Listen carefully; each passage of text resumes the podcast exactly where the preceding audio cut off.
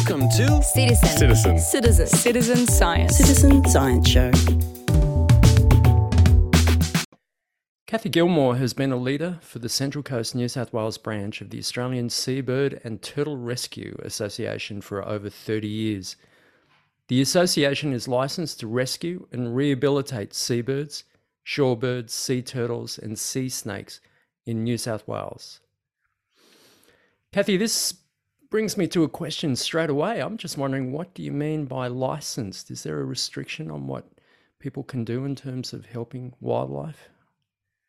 Yes, actually. Um, you know, we deal with specialized and native animals, and you need to know not only how to handle them, but if you're rehabbing, you know, what sort of food, um, housing, etc. So, national parks actually uh, give out licenses to particular groups. So, each group may have different animals under their license.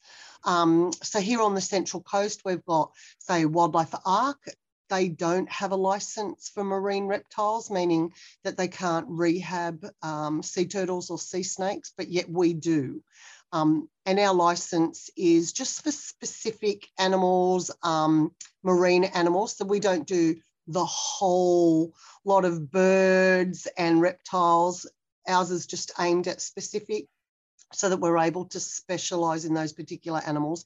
And, but yes, you need a license um, from national parks to be able to uh, rehab. That's reassuring. It just means that the the animals, the the injured wildlife, are actually going to be looked after well by people who are trained to do so. Cathy, how did you begin working at the association? So, um, when I was really young, my parents used to come up to the Central Coast and they used to take us to the pelican feed at the entrance. And I've always had a real affinity with that with animals. I'm always rescuing them when I was little, bringing them home to mum. And when I moved up to the Central Coast 30 years ago, I ended up um, heading down to the pelican feed, and there was a group, uh, Wildlife Ark, that were involved in um, rescuing the pelicans there at the feed. And I end up joining to be a part of the team, and that's that's where it all started. That's where the love all began. And the association, I believe, here on the Central Coast is actually part of a larger organisation. Can you tell us a little bit more about that larger organisation that yeah. you're also a part of? So, uh, back when I was with Wildlife Ark, we had ended up contacting Lance Ferris, who was the founder of Australian Seabird Rescue up in Ballina. And he came down and actually trained us to um, catch the pelicans. Um, so in to, and, and so Lance and I had always stayed in contact because then I end up running the pelican feed. And in 2005, National Parks gave um, uh, Australian Seabird Rescue a license for the whole east coast of New South Wales. So in 2005, the moment that happened, I launched the Central Coast branch immediately. So you keep in constant contact with Lance and his association? Oh, Lance passed away in 2007. So we just keep, um, yeah, his memory alive okay. continuing to do the work. Yep. Yeah. Yeah. He'd be very proud of you, I'm sure. Oh, for sure. So I understand that it's basically um, its chap its its its ethos is to help the sea turtles, the seabirds. Does it extend to any other wildlife species? So uh, our license is for uh, seabirds, marine reptiles, and um, uh, well, that's it. Yeah, seabirds okay. and marine reptiles, actually. So, and our catch cries living together, reducing the human impact on marine wildlife. So that's what we try to do is, is to um, educate people on what our marine wildlife suffer and um, yeah, we do, you know, pelicans, uh, albatross, penguins, sea turtles, and sea snakes. That's we specialize in them. So, you know, these animals get, um, and majority of them are endangered species, get the best care in the first instance when they come to us. Okay. That's that's why we do what we do. So there's no overlap with some of the other associations, like for example, Ronnie Ling and orca, and I'm sure there are others as well in terms of the kinds of uh, wildlife they try and rescue. Yeah, so ORRCA don't have an overlap with any other group because they're the only um, organisation that are licensed for marine mammals. Um, but like with Wildlife Ark, they can do seabirds. Um, they just can't do marine reptiles. With Wires, Wires have only just got their license to do marine reptiles uh, this year, I believe. Um, and they do all the other animals as well. So there is an overlap. The thing is, is we've been doing it for a very long time. So with the rehab side of things, there's no need for them to set up rehab facilities because there's already us here doing it. Um, so that's why the animals then end up coming to us. Okay. In your time with the organisation, which I believe has been close to 30 years, what changes have you seen in terms of the, the wildlife that you rescue along the coast? Is it um, increasing in terms of the needs and, and the injuries, or are they changing over time? What, what are your experiences? So, nothing's changed. In fact, it's got worse. So, in 30 years, the injuries to the marine wildlife has not got better, it has got worse. The fishing hook and line injuries are tripled. The amount of even sea turtles we're getting now with fishing hook and line injuries is tripling. When I launched uh, Seabird Rescue back in 2005, we were lucky to get a sea turtle in once every two to three years. Now we're getting like 18 to 50 turtles in uh, a year, and half of them can be due to fishing hook and line injuries. It's Not shocking. good enough. Yeah. So, what could the recreational fishermen, and I assume they're recreational fishermen, or are they commercial fishermen that are, are causing these injuries? Oh, it's a majority of recreational fishermen, 100, yeah, for sure. Um, they need to, like, it'd be great if the fishing industry would promote uh, rescue groups in the areas you know, that like a lot of these animals are endangered species. You know, we try to do a campaign with don't cut the line, you know, try and reel the animal in. You cut the line, it means we've got to then try and go out and catch the animal. Um, and it just would save a lot of time and a lot of stress for the animal if you could reel the animal in. And by coming to some of our workshops and learn how to handle the animal so that you're not frightened that you're going to hurt yourself or hurt the animal is like the best outcome for everybody. So it'd be really great if um, fisheries could support us in that way in getting recreational fishermen to come and do some training workshops with us. It's actually an interesting point. I would have thought that if you reeled the animal in, it would have put up a fight and it would have therefore result in worse injuries for the animal. What, um, well, what are your thoughts? Yeah, not necessarily. So a, a, hook. See, back in the days as well, the hooks used to rust out, like they'd say, but they're not. They don't anymore because they're stainless steel. So there's no such thing as a hook rusting out of an animal anymore. And all it does is like, say a pelican, for instance. Um, when a pelican gets a fishing hook embedded in its body, its body will send calcium to heal the wound. And the hook, as you know, is a cylindrical shape. Um, and so it keeps moving. And every time it moves, it sends a, a message that I need to close up that hole. So this hook ends up with this great big lump of calcif- you know, calcification that just keeps growing and growing that can disable a wing, can create a really bad infection. They end up with, you know, septicemia, blood poisoning, and it'll end up killing the animal. So they, they don't just fall, the hooks don't just fall out. The animal needs to be caught. So if by reeling that animal in for a minute to get that hook out, is the best outcome all way round because then bang, cut, out and you could just let the animal go. They're out there in salt water, the injury would heal quite quickly on its own. You know, instead of it being in there for weeks or months waiting for us to try and then catch this animal that can fly or a turtle that can swim, like a really quick until it gets debilitated. What if the animal actually swallows the hook and it's actually embedded much deeper into the animal? So all depends. We've got SASH at Tuggerah and they're really great and they've been doing operations, um, you know, especially with our marine turtles that have line coming out of the mouth. Um, unfortunately, what ends up happening is a lot of the time they have to euthanize the sea turtle on the table because the fishing line has ended up wrapped around the organs inside the turtle and perforated the bowels and stuff like that. But sometimes, you know, we we had a sea turtle that was really, really sick. You could tell because of the barnacle load. Um, and we got it and we were doing the oils and um, the feed.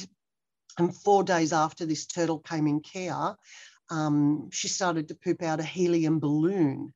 Now, she was 43 centimeters long, I think, her curved carapace.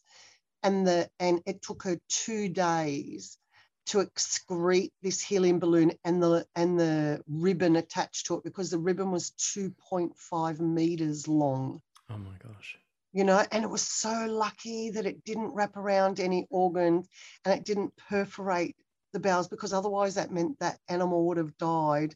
And we were actually, after six months in care, eight months in care, able to release that animal back into the marine environment. Definitely would have died had we had it not come into care with us. So sometimes we have our good stories, but yes. yeah, majority not so good. Well, that actually um, brings to mind two questions very quickly, but um, the seat, the hook, and it's a bit of a misnomer, I think, but people think that the hooks don't create pain for the animal. What, what are oh. your thoughts on that? Well, that's a complete fallacy and that's an absolute joke. Of course it does. The animals feel just like we would feel. So if you think about having a hook down your throat or a hook in your arm, um, that pain you feel is what they will feel. Wild animals do not have facial muscles, so they don't show pain, but I can tell you they are in a lot of pain. They, um, in the wild, uh, don't show pain because when they do, they tend to get picked on, um, and that could result in their death. So that's why they carry on regardless, like as if they've got no injury whatsoever, because that's millions of years of hereditary You've got to fight to survive. That's your survival instinct. Pretend like nothing's wrong, but they it's, feel it. Yeah, it's shocking. I mean, people feel they can justify their actions by saying that uh, the animal isn't feeling pain, but um, I suspect oh, yeah. that yeah, that's uh, that's a massive misnomer. Now, you mentioned uh, earlier just the uh, SASH, which I think is a, a rehabilitation or a veterinarian surgery. Yeah, hospital. Yeah. Hospital, okay. And so when it comes to rehabilitating the animal, whereabouts do you take? I mean, I know you take them to SASH, but then they need to go from there to yes. some kind SASH, of. Yeah, SASH are the veterinary people. So SASH don't rehab or anything. Um, under national parks laws as well, we need to make sure we take the animals to a vet. I'm going to allow a vet to look them over. A lot of the time we work with the vets because, of course, you know, when um, uh, vets are doing their studying, they don't often spend a lot of time on wildlife. So they work really closely with us. But then the animals come into our care. We're the ones that rehab the animals. So we rescue and we re- rehabilitate, and we're the ones that release. But so when you, we, sorry to interrupt, but when you rehabilitate, do you place them into some kind of tank? Um, yeah, yeah. So that, that yeah, they rehab with us at our homes. Oh. That's, we don't have a property. Um, so yeah, they all come. We've got all of our setups, our aviaries, our tanks, everything set up in volunteers' uh, yards. Wow. Okay. Um, yeah, that actually connects up with one of our other previous guests, Ryan Pereira from Irukandji Centre, and uh, he has a large, or quite a few uh, rehabilitation tanks uh, yeah. for turtles. Do you know Ryan? Up we at, uh, certainly uh, do. We work yeah. really closely with Ryan and the team, the sea shelter team up at Irukandji. So when we get um, turtles that like are really big, uh, that's where we take them. We take them up to Ryan and the team up there because they've got some huge tanks. So our a lot of the turtles that come into our care, uh, you know, around probably no more than 50 centimetres in the curved carapace. Um, we can rehab all of them Um, but when they start getting a bit bigger, we take them up to Ryan or we take them down to Taronga Zoo. Yeah, but Taronga normally get a bit inundated, so it's a nicer drive up to Irukandji. it is. Port Stephens is beautiful. Yeah. The um, the turtles themselves, they're green sea turtles. Is that correct? Oh well, we've had um, three different species in care. So green sea turtles, we've had loggerhead turtles, and we've had the hawksbill turtles. So they're the three that we've actually. And at one stage, um, so last year we actually had the whole three species in care. Oh my gosh! At the one time, yeah. And are they nesting further north and traveling south with the warmer currents, the eastern current? Why, why is it yeah, that we're getting these tropical so, species down here? Mm, they definitely nest northern, um, but they live around our region and have for millions of years. They actually um, go down, you know, like quite far south. Um, and people don't realise that the turtles do travel. Like I say, they nest northern, but they do traverse our whole coastline all the time. We have them coming in and out of Tuggerah Lakes, in and out of Lake Macquarie. Um, we released one of our turtles that we had in care um, at Cabbage Tree Bay and Manly, where we rescued it. It's um, two years now and it's never left Manly. It stays there. Wow. Yeah. So through summer, winter, um, Billy the turtle has just stayed at Cabbage Tree Bay Manly. So we're able to see our work in action. Like you don't normally get that opportunity. You normally release them and you don't see that turtle again unless it's tagged and somebody goes, Oh, I came across this turtle, but Billy tagged and just stays. And we get videos of him all the time. It's awesome. it's reassuring. So yeah. you do tag the animals after they're rehabilitated and monitor yeah. them and, and collect data? Yeah, yeah. So um, uh, yeah, we do collect the data when they're in care with us. Um, and we do tag them. And then of course you only then um, we don't then monitor after that because we don't have the facilities to do that. I know Taronga Zoo uh, do a lot of monitoring of the turtles, um, the Australian bird and bat banding. Um, they work in with them so they're able to make some tracking, you know, data on what turtles, you know, are where or keep showing up, um, which is really valuable. Um, so they, of course, get all of our information um, and our tagging so that it gets added. Um, so at any time, you know, if we want to know anything, you know, we just contact them and they, you know, provide us with updates on what's going on. You know, you can only do so much. We're a yeah. volunteer organisation, so you know we really bat well above, yeah. you know, our weight for sure. And do you see the numbers increasing over the years, the, the turtles uh, overall? Um, well, increasing coming into care, yes. So okay. with injuries, yes. Which is quite sad. You also mentioned an issue there with marine pollution, and one of those culprits are balloons, helium balloons. And I know you're a very strong advocate for a reduction in the amount of balloons that are released at one time. Could you please give us a little bit of uh, information about that yeah. and the impact of those balloons? So, um, actually back in the 90s, um, Lance and um, I were doing some research about balloons because I was running the pelican feed and you could see, you know, the plastic and the balloons in the water and so could Lance and he started to really research it. And we realized that there was no cap on how many balloons could actually be released in New South Wales. So Lance really took it on board and really petitioned the state to change the laws. Now, they weren't prepared to go to zero, um, but they actually put a cap of no more than uh, 19 balloons were allowed to be released at any one time. So we took that in our stride, but now um, there's a campaign you know, going really strongly for the last couple of years, especially with um, uh, the No Balloon Release Australia with Karen Joins, who is really campaigning with our support to get it down to zero. Let's finally stop any balloon release because it's litter. It's like you're just picking up litter and throwing it in the water. They don't go to heaven, They don't go to anybody you love. I'm telling you now, they end up in the waterways and they end up killing these animals because they think they're eating jellyfish and they're eating balloons and it's killing them. So the latex, so, which I thought was a, a natural type of product, uh, like a rubber, would break. It doesn't break down. No, no. And funnily enough, not in salt water. So the balloon industry will have you thinking, you know, like um, these balloons are like a, is it the, the gum leaf?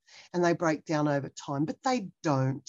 Um, you just need to watch rubber jellyfish. Um, and it just shows all the incorrect, but it's typical of an organization that doesn't want change and how they can work their way around wording and stuff. But balloons need to be stopped. They do not break down. And if they do, they've already killed half a dozen animals before that happens.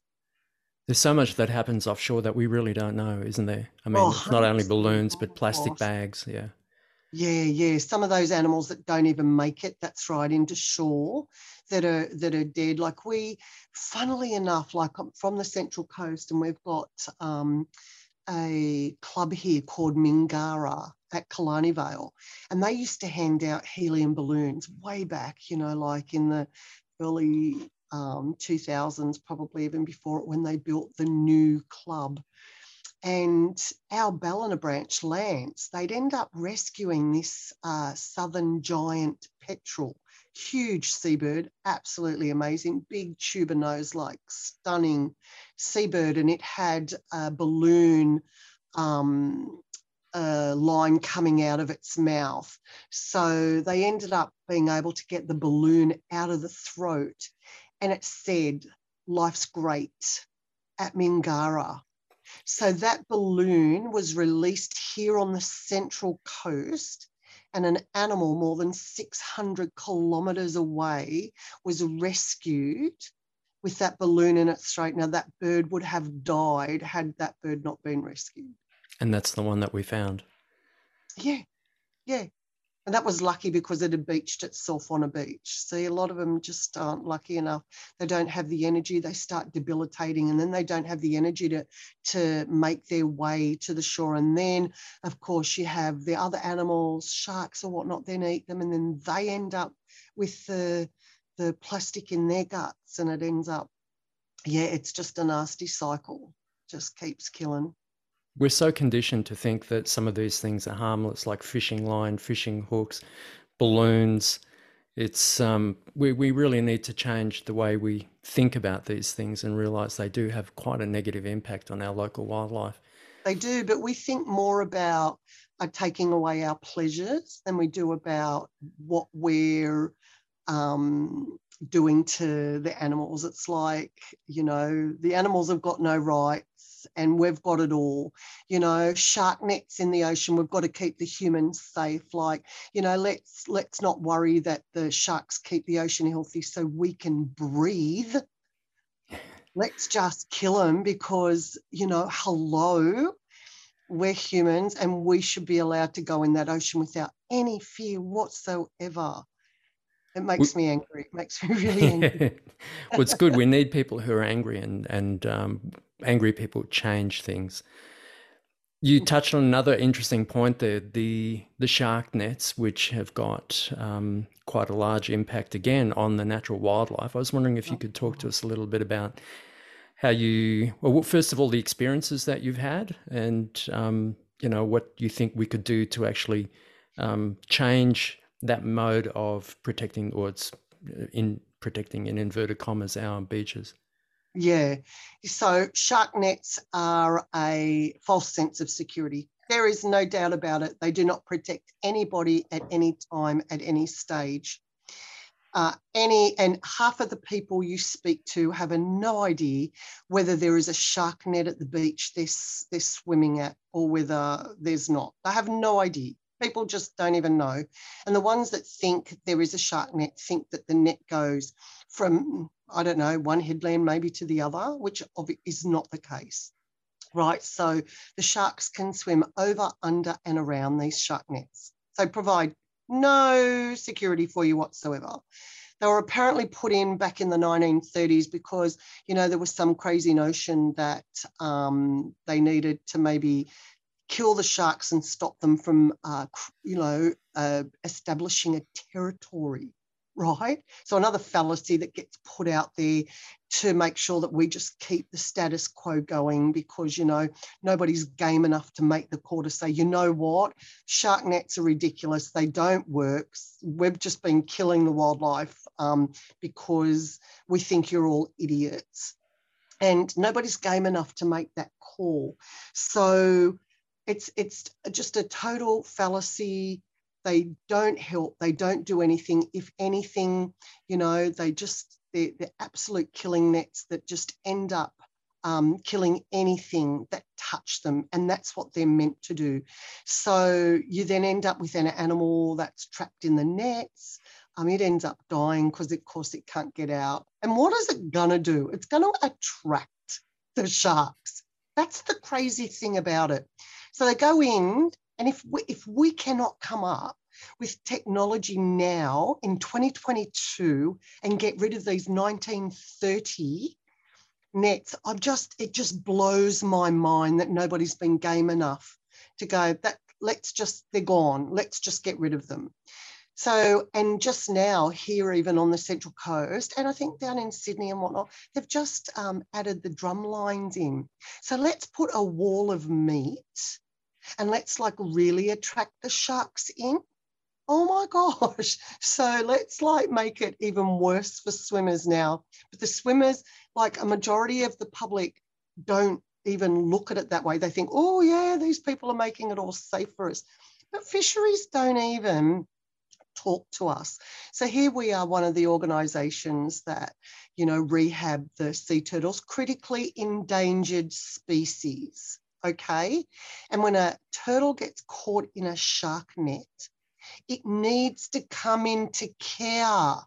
You cannot just release this turtle back like let's just take it out it's been thrashing around it's like when a human is out there um, like drowning in a sense and there's water going in the surf lifesavers will take that person out of the water they don't just let them walk off and go home they keep them there, they make sure they're okay, they'll call the ambulance, they give them oxygen because those people can drown after getting pulled out of the water.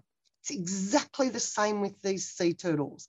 So what ends up happening is, is they release these sea turtles and then bang, they end up dead on a shoreline in a, you know, either the same day or a couple of days because they've ended up drowning because of the stress they went under being caught in shark nets. So why can't fisheries work with us? Why can't the contractors that um, are going out, if they won't allow us to go out to the shark nets, why won't they hand over the turtles to us? So when they put in their report, turtle released alive, they can rest assured that because the turtle has gone into care, it really will be released alive. Do you get what I mean? Yeah, that's that's an interesting point. The, the contractors sound to me like they're not trained or oh, they've just got a job to do. And it's not their fault. They're just abiding by their contract from fisheries, from DPI. DPI need to step up and start realizing we can all be on the same team. You know, and I don't understand why um, it can't happen voices like yourself, which are very active in this particular area, can they not, or can you not, or has it not occurred where the, you've communicated that to DPI and they've yes, uh, yes. responded? All, or yes, no, we've communicated, but you know, it's um, and of course, you know, because we want the shark nets out too, because all they do is kill, you know, these endangered species more so than the, even the target animals that they're after.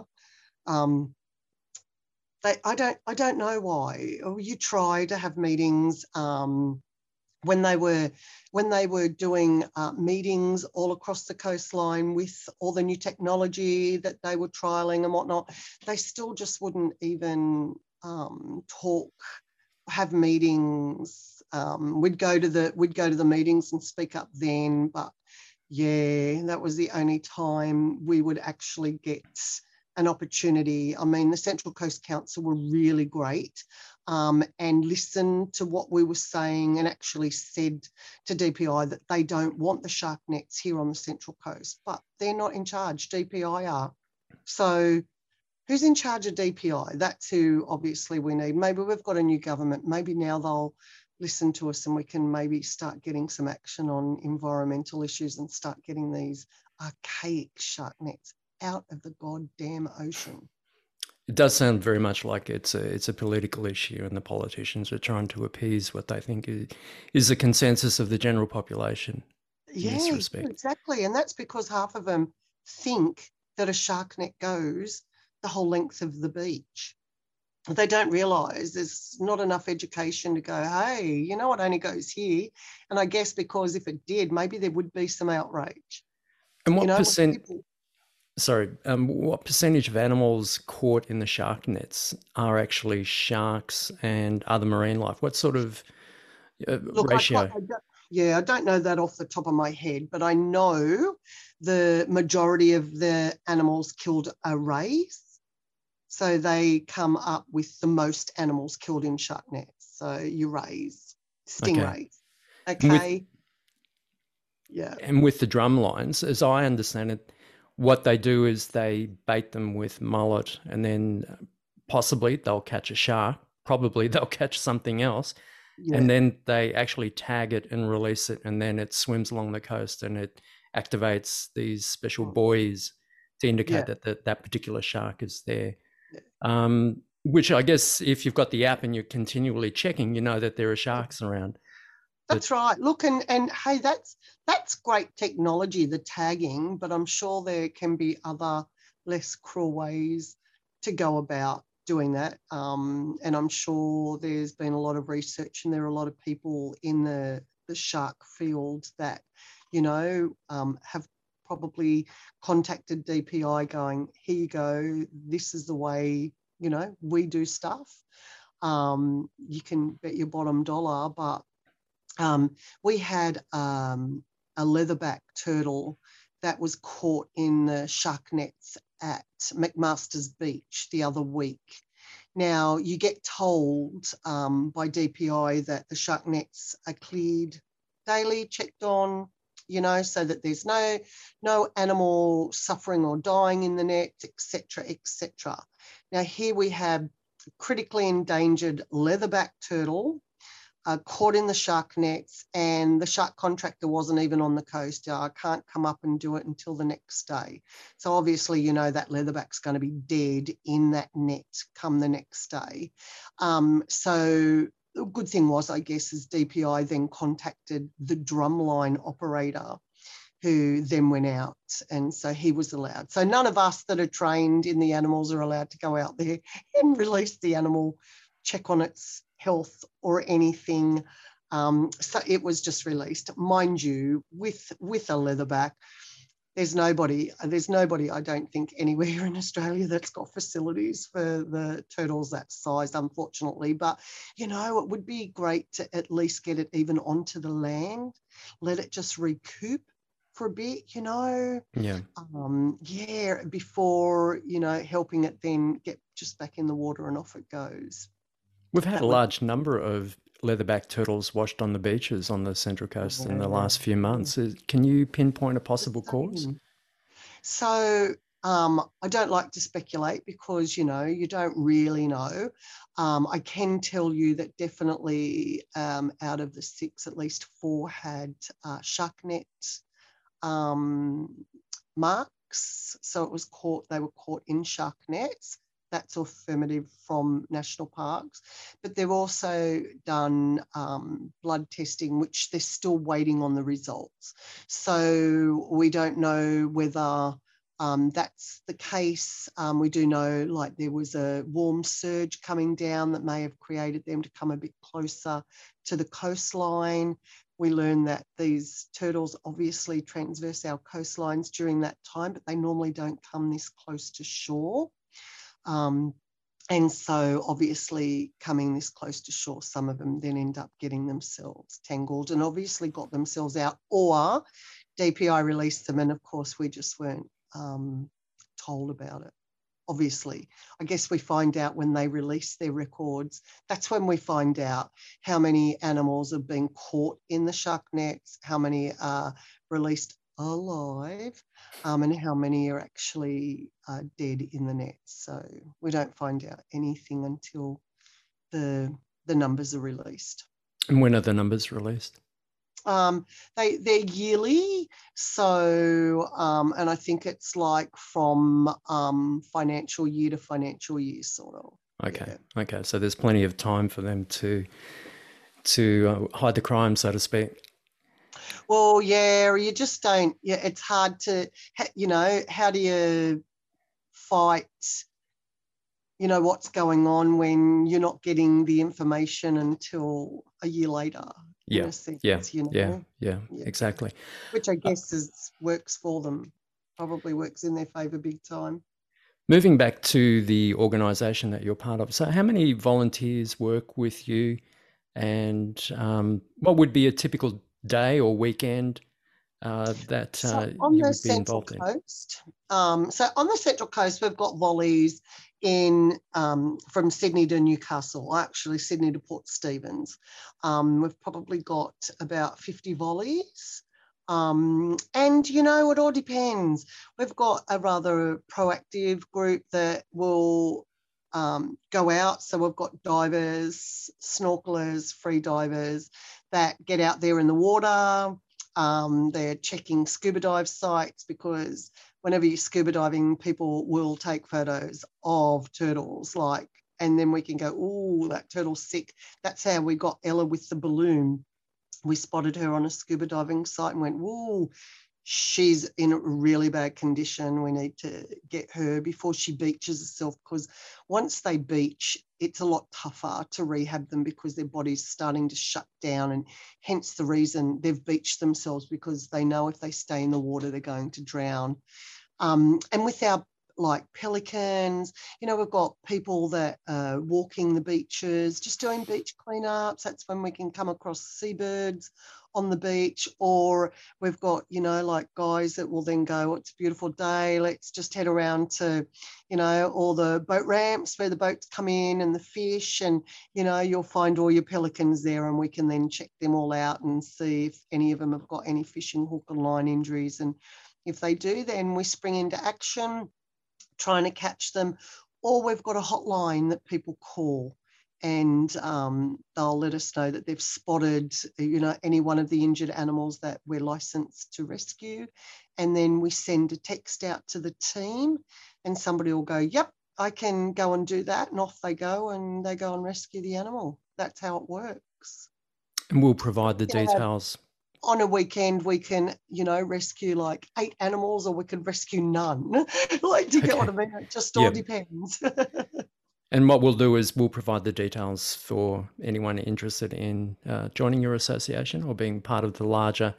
And I assume it's um, all through New South Wales and perhaps even yeah, Victoria. That's, that's right. So we're the whole whole coastline of New South Wales. So there's the North Coast branch at Ballina, there's us here on the Central Coast, and then there's the South Coast branch. So you've got the opportunity, no matter where you live along the east coast of New South Wales, to be a part of the team.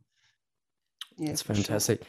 I read recently that there were a large number of seahorses that had been washed along our shores on the beaches. It sounds like a quite an unusual phenomenon. Have you got any experience or uh, any extra information? Yeah, no. Um, it was, uh, I think it was leafy sea dragons. So yeah. it was sea dragons, not seahorses. They're actually different species.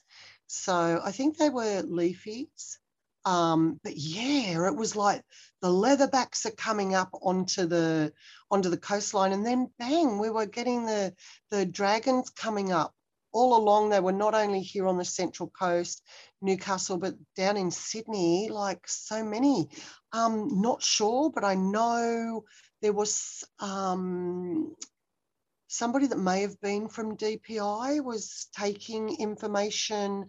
Um, so hopefully they also come up with um, yeah, what was going on. And it'd be really interesting to see if it's like the same sort of issue that was maybe happening with the leatherbacks. Was it the pollution out there from the floods that was causing because it's got to have some sort of repercussion. You've got to think all the nutrients, so all the chemicals and all the poison people use. Um, you know, it ends up out in the waterways. And with flooding, it really ends up out in the waterways. So, you know, I've often said the marine wildlife that we work with, they have suffered their, their own bushfire um, extinction, but it's gone on for decades due to plastics, uh, you know, the pollution in the water. Um, but because it's unseen, nobody realised just how catastrophic it is for those marine animals and what they suffer and face every single day. You know, you know, the bushfire, it was devastating and you could see the animals and it really touched people's hearts. But these marine animals, they're suffering it, it 10 times worse. And you just don't know about it until they start showing up on the shorelines. And then still we're like going, oh, what is it? What's happening? It's a silent bushfire, isn't it? It's something it that we that's not so prominent. And the scary thing is, is you know, 75% of the oxygen we breathe comes from the ocean. Comes from the ocean. It does not come from the trees. So every second and third breath you take is thanks to the ocean. So you've got to, you've got like every every animal is like an apex animal. It's all part of what needs to keep the ocean healthy. That the sharks are like the doctors of the sea. They keep the ocean healthy, keep it from the dead and decaying matter and keeping it nice and clean. And yet we just don't seem to care. We're so scared because we're so uneducated that, you know, because we don't know enough about it, we don't seem to care enough about it. And yet it's going to be our own demise in the end. It is. Like, how are you going to go when you can't breathe? Not yeah, too yeah. good, I don't think. yeah, we've got to start now, don't we? Oh my gosh. Yeah. That's right. It's not too late. You know, it's not too late. There is some hope oh my gosh, I was I was just listening to Sylvia Earle, like her deepness, like this that amazing woman that has fought her whole life for the ocean. She's just somebody that everybody needs to listen to once in their life if they haven't. And just to even hear her the other day, because sometimes I just get like so, oh my God, what am I like, what am I going to do? And then I listen to her and she goes, There's still hope. And I think, if Sylvia's saying there's still hope, that's it. I'm going to keep fighting tooth and nail because that means there's still hope, you know? it's that, that the hope that keeps you going. Yeah, 100%. I've got grandchildren, um, you know, and they make me fight doubly hard because you know, what sort of planet am I going to leave them? I'm going to tell you, they will never think that I didn't go down without a fight. That's for sure. I drive them crazy. well, it's uh, very important that we bring to light the kind of work that you do and uh, many people who do similar work to you. Cathy Gilmore, I'm going to finish up with one last question, which um, I like to ask, which is Cathy Gilmore, you've been voted as our representative here on the Central Coast and the Council. What are some of the things that you would do to change the management of our oceanic environment? Oh, gosh. So many things, like, well, I've touched on quite a few of them. You know, it's looking at plastics, it's looking at balloons, it's looking at shark nets, just for starters. They're like easy fix. We can just with a stroke of a goddamn pen, they can all change in a matter of seconds. Education, education is so important. You've got the amazing guys from Take Three. There needs to be more support, I think, for them to get their message out. They've got great education um, modules that they get out to schools. And when you're teaching the young kids, the young kids teach the adults. I know um, a lot of the councils and places around even the world are even trying to utilize the plastics that um, you know people are collecting and picking up and like uh, remaking it into road base into play base. Unfortunately, you know, I was down at the entrance just the other day. Um, and obviously by the salt water, you know what salt water does to everything, but all of the um, the recycled plastic is all breaking up and what's it doing? It's just being washed into our waterways. So, you know, sometimes I think we try to do the right thing, and in the end, we're we're not doing what we need. So I guess we st- we need to listen to the people that have been working in the industries for such a long time. The science, listen to the science, listen to the people. I've listened to so many people that have turned around and said, you know, like, it's all well and good to make these. Um, uh, plastic, you know, clothing made from plastic. And that's all great. But when you start washing them, all the little bits and pieces just end up back in the washing machine that's then connected and goes straight back in the waterways. So we're not making a difference at all in that way. You know, um, yeah, education and I guess um, hope, hope, knowing that we can still change. We can still change our future. We can still give our children and their their kids um, a, a, great future and start working with our indigenous for sure. These guys had been looking after country for you know thousands and thousands of years, and we need to start. Um, putting them back up and, and listening to them. They're as good as the science, you know, they're so valuable. And we don't want to lose uh, what they've learnt. You know, I just, yeah, a lot of respect. So I don't know. I don't, oh my gosh, I would change so much. People would be sick of me. but you'd make a difference. Oh, 100%. Oh my gosh, I'd go down like I go down kicking and screaming. I will. I know. well, Cathy, yeah, make a difference. Yeah. Cathy, you've filled me with hope and our listeners with hope. Um, it's because of people like yourself that we know that uh, it, we can make a difference. And um, I just want to thank you for the work that you do and for your volunteers uh, as well in mm-hmm. helping to look after our precious marine wildlife. And um, it's been a wonderful pleasure to have you on the podcast tonight. Thank you very much. oh, much. Thanks so much for having me. And that's exactly right. There's no I in team. It's it always just takes a team. It takes a village, and we need to start yeah, working with our village to make that change. And we will, we'll get there. We will make it happen. We will. Thank Thanks you, Cathy. Thank you. Bye. You've been listening to Citizen. Citizen. Citizen. Citizen Science. Citizen Science Show.